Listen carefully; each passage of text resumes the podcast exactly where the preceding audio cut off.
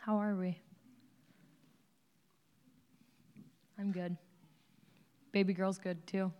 She's 19 weeks old right now. I know. We're in the first week of month five. It's crazy. I felt her move the other day. That was fun. Seth spoke at the Dream Center for the neighborhood thing we're doing here for good, and she was moving the whole time. And I was like, she's trying to butt in on his conversation. That's pretty fun. Yeah, and that's just the beginning, so have fun. Um, so um, this week is going to be, I, I just love this content, and that's kind of why I picked it when Seth's like, What week do you want to preach? And I was like, That one.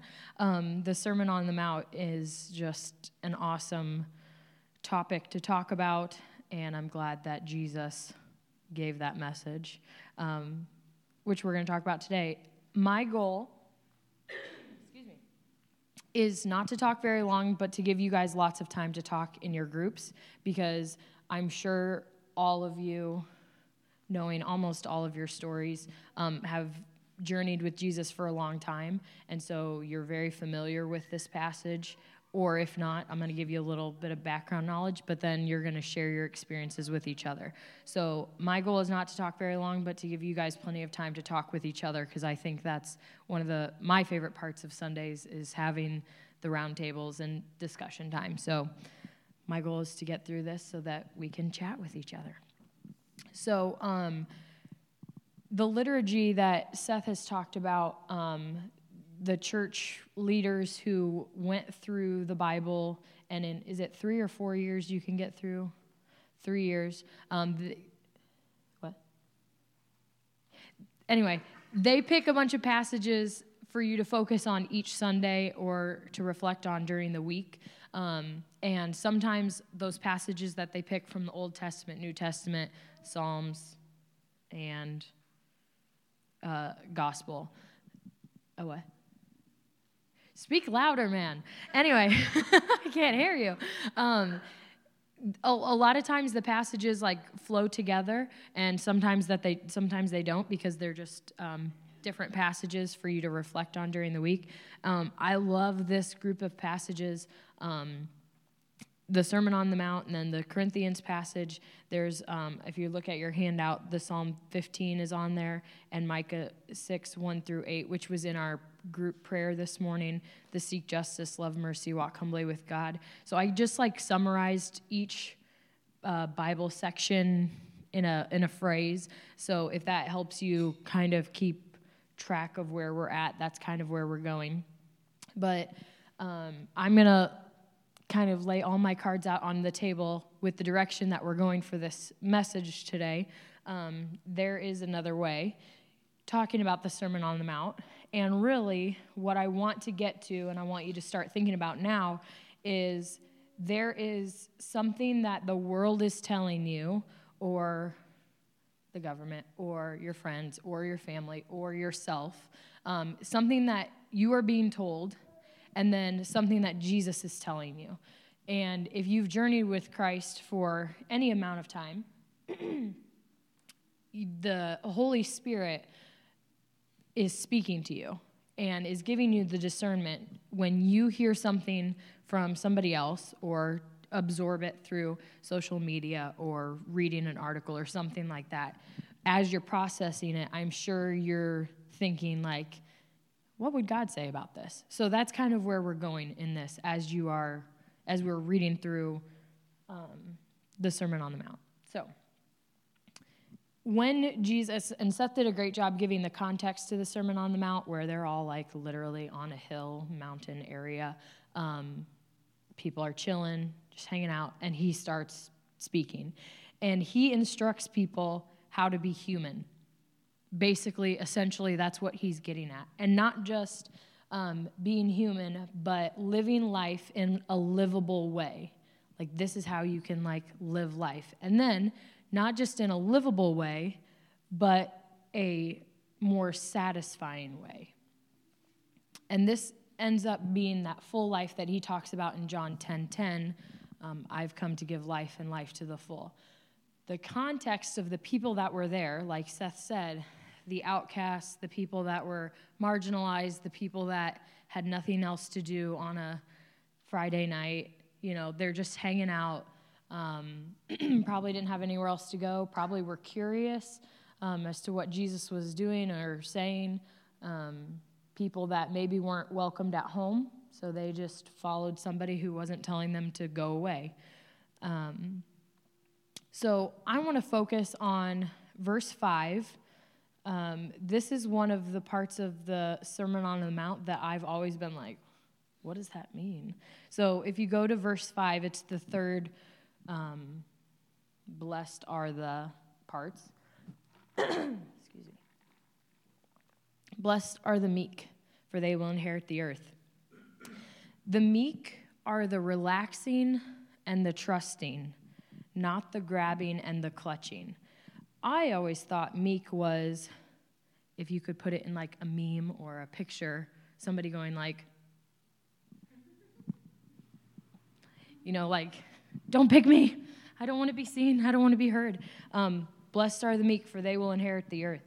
And he is talking not about people who are shy or cowardly or timid. Thank you. Yeah.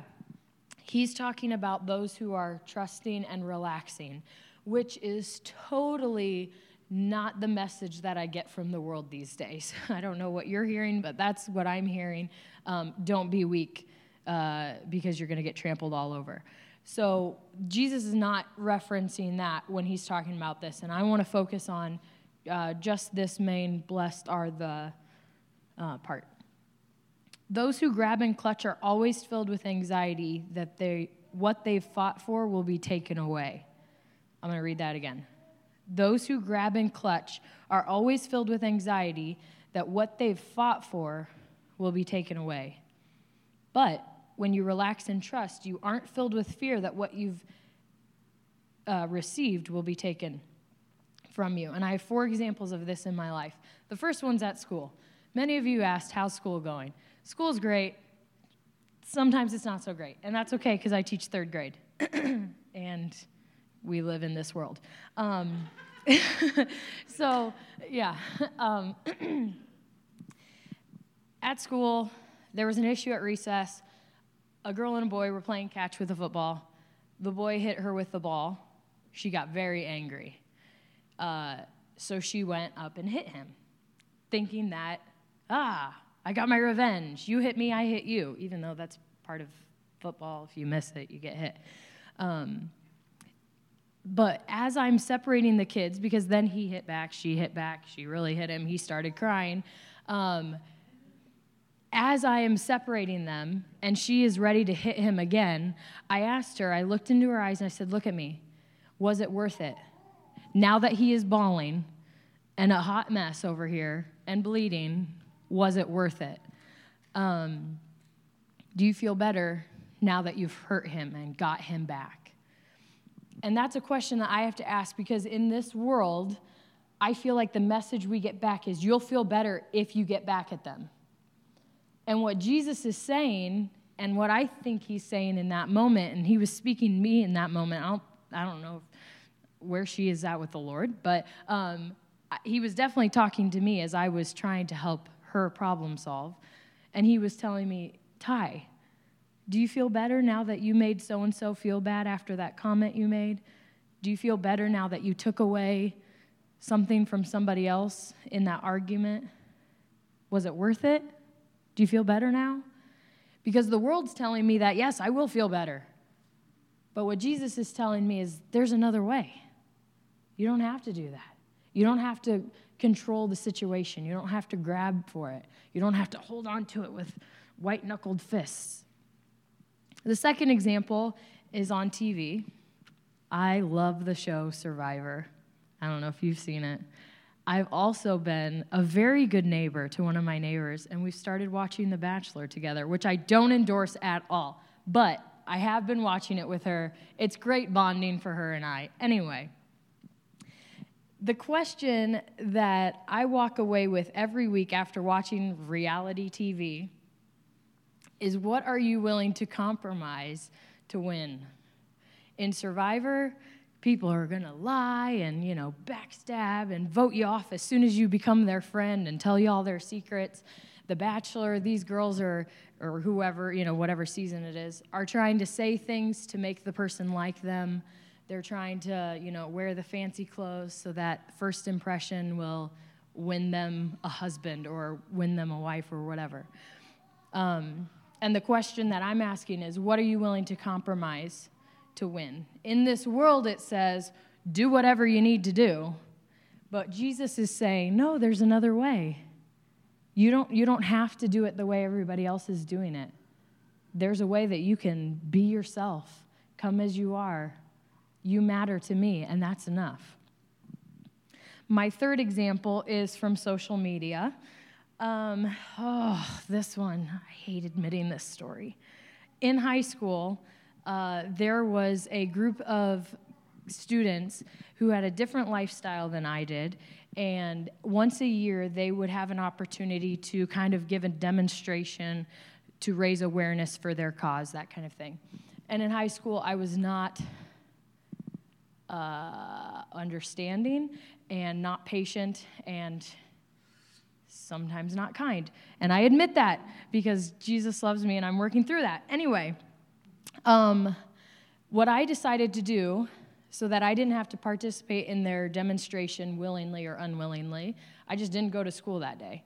And it wasn't enough for me just not to go to school that day, so I wasn't participating in their demonstration. I got on social media thinking that I could have a final word by saying how I felt. This is why I wasn't at school, so you all know, um, because that's totally what Jesus will do. She says when she rolls her eyes. Yeah, Evelyn, it wasn't good. I shouldn't have done it. Um, so, the question that I had to ask myself after I worked through that, after um, Jesus had to really get a hold of my heart, um, he said, did, fi- did having the final word matter that much to you? Because in this world, we're told, like, get your jabs in where you can, you know, tell them how you really feel. Um, make a statement. If they're going to make a statement, you make a statement. But what Jesus is saying is, who are you to judge? Who are you to start throwing the first stone? You're not perfect. Like, be patient with people um, be gracious with each other. And then the last example comes from the Bible, and I'm sure you've been thinking about it the rich young ruler. When Jesus is like, when he's approached, and the young ruler is like, God, Jesus, I've done everything right. I give to the poor. I have not murdered anyone. It's been hard, but I haven't done it, you know. And he says all these good things that he's done. And then Jesus is like, Well, get rid of everything and follow me. And the guy's like, I can't do it. And he walks away sad because he knows that that's too steep of a sacrifice to make. And the world is telling you the question that I asked is Are you willing to trust that you will have enough?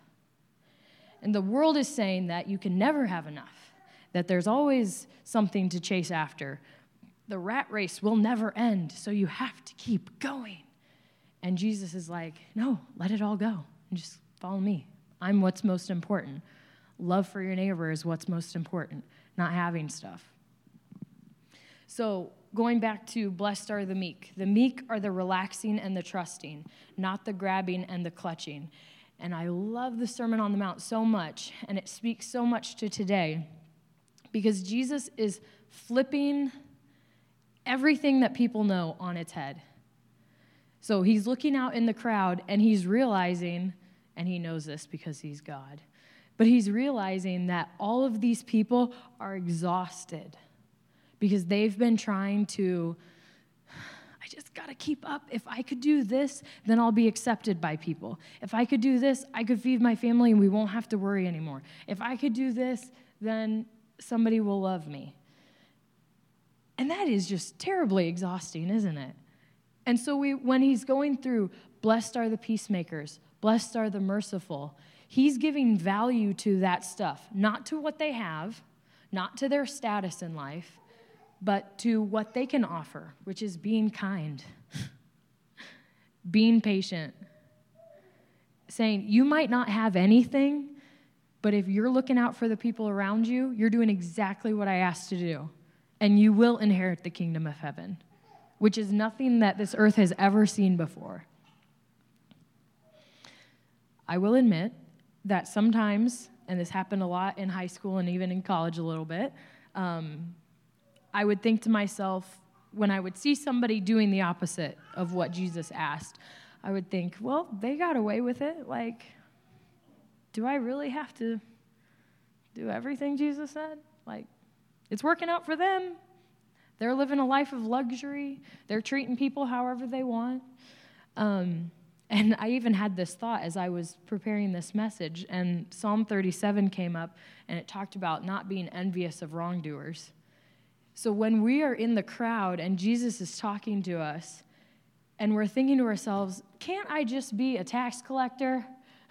It would be easier to like rob people in the wide open and nobody does anything than give what I'm supposed to give and do what I'm supposed to do and mind my own business. Why can't I just? And Jesus is like, no. Don't be envious. Don't be clutching and grabbing and trying to control. In all of those situations, those examples that I gave, that was either me or somebody that I observed trying to get control. Trying to say, no, God, I know better. I'm going to do it my own way and it never worked out. And it's uncomfortable to talk about because I have to admit I didn't do it the right way. Jesus clearly is telling me to do something, but I'm like, but I want it. Can I hold it? Can I keep it? And he's like, let it go. Blessed are you when you have nothing to offer except your heart to other people we need to choose who we're going to believe the world or God. The world says, grab it and you will get it. God says, trust and you will inherit. And author and pastor Brian Zahnd says, inheritance is a family word, it's a word of grace, a grace that goes before us. We get it just because. Will we appreciate it and sink back into God's faithfulness, knowing that He will provide? If I do it God's way, He will provide. And knowing all of you in this room right now, I know that you know that. You've seen it before. When you've stepped out in faith and you're like, I don't know how we're going to do this, God, you've got to make a way. And He does. And you're like, Great is His faithfulness. And we sing about it and we, we pray about it. But then, how often do we come back and we're like, I don't know. I think I need to do it my way. And then, time and time again, he keeps saying, Remember how I've been faithful? Remember those people I put in your life to encourage you when you were going through that hard thing? Not so that you would try to control it, but you would remember how faithful I've been? So, everything around us tells us how to deal with life. Our family has an opinion.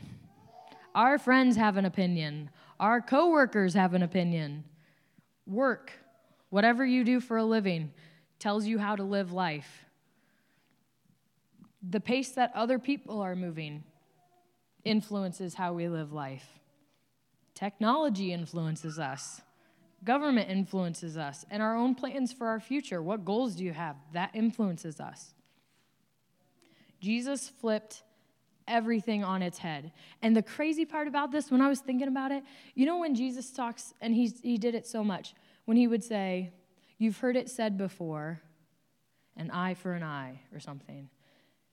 But then he would say, But I say, you know, love your enemy or somebody who did you wrong. You know who Jesus is quoting. You've heard it said. He's talking about the law of Moses, his own people, and the law that they grew up he's not even contradicting like the world. He's contradicting what his friends grew up listening to and what he grew up listening to. So, like my family, they can tell me what to say. Like, I'll go with that. That's what our family does. We control stuff. That's how, just how we are. And Jesus is like, No, you've heard it said. But I tell you, pray for people, give them a second chance, be merciful, be patient. Great is your reward in heaven. So, all that to say this What is the world telling you? And what is Jesus telling you? And I know you've had these conversations with your friends or with your family, whoever you're close to, journeying with Jesus, who's doing life with you. You've had these conversations before. Um, but I want to spend 15, maybe even 20 minutes talking about the questions on your um, discussion sheet. What do you need to reevaluate in your life? And then what does the world tell you and what is God telling you? What is Jesus telling you? And if it's helpful to make a list, I would encourage everybody to do that. Or at least on one side, if you don't know what God's telling you yet, that's okay. That's why you have people in your at your table who can speak into that. Um, or you can pray about it throughout the week. But write down those things like, what am I hearing constantly from outside sources? Or what am I telling myself that I don't think is true, but I keep telling myself for some reason? Like, I can't do it. I don't even know what it is, but I just keep telling myself, I can't do it. Maybe that's something you need to write down. Because I know God is saying something totally different. And the people at your table are going to be able to speak into that as well. So, those are the three questions that I have, and I want you to fill out the list if you can. But then also at your table guide, um, you can go over those questions as well with your group. So, we are going to take uh, quite a bit of time, so feel free to spend a couple minutes just alone on your own making your list. Um, and then, when you feel comfortable, if you want to talk about it with your group, please do. If you would rather pray on that throughout the week and then talk to somebody, that's fine too. So we'll get a little bit of soft music going and let you uh, write and talk.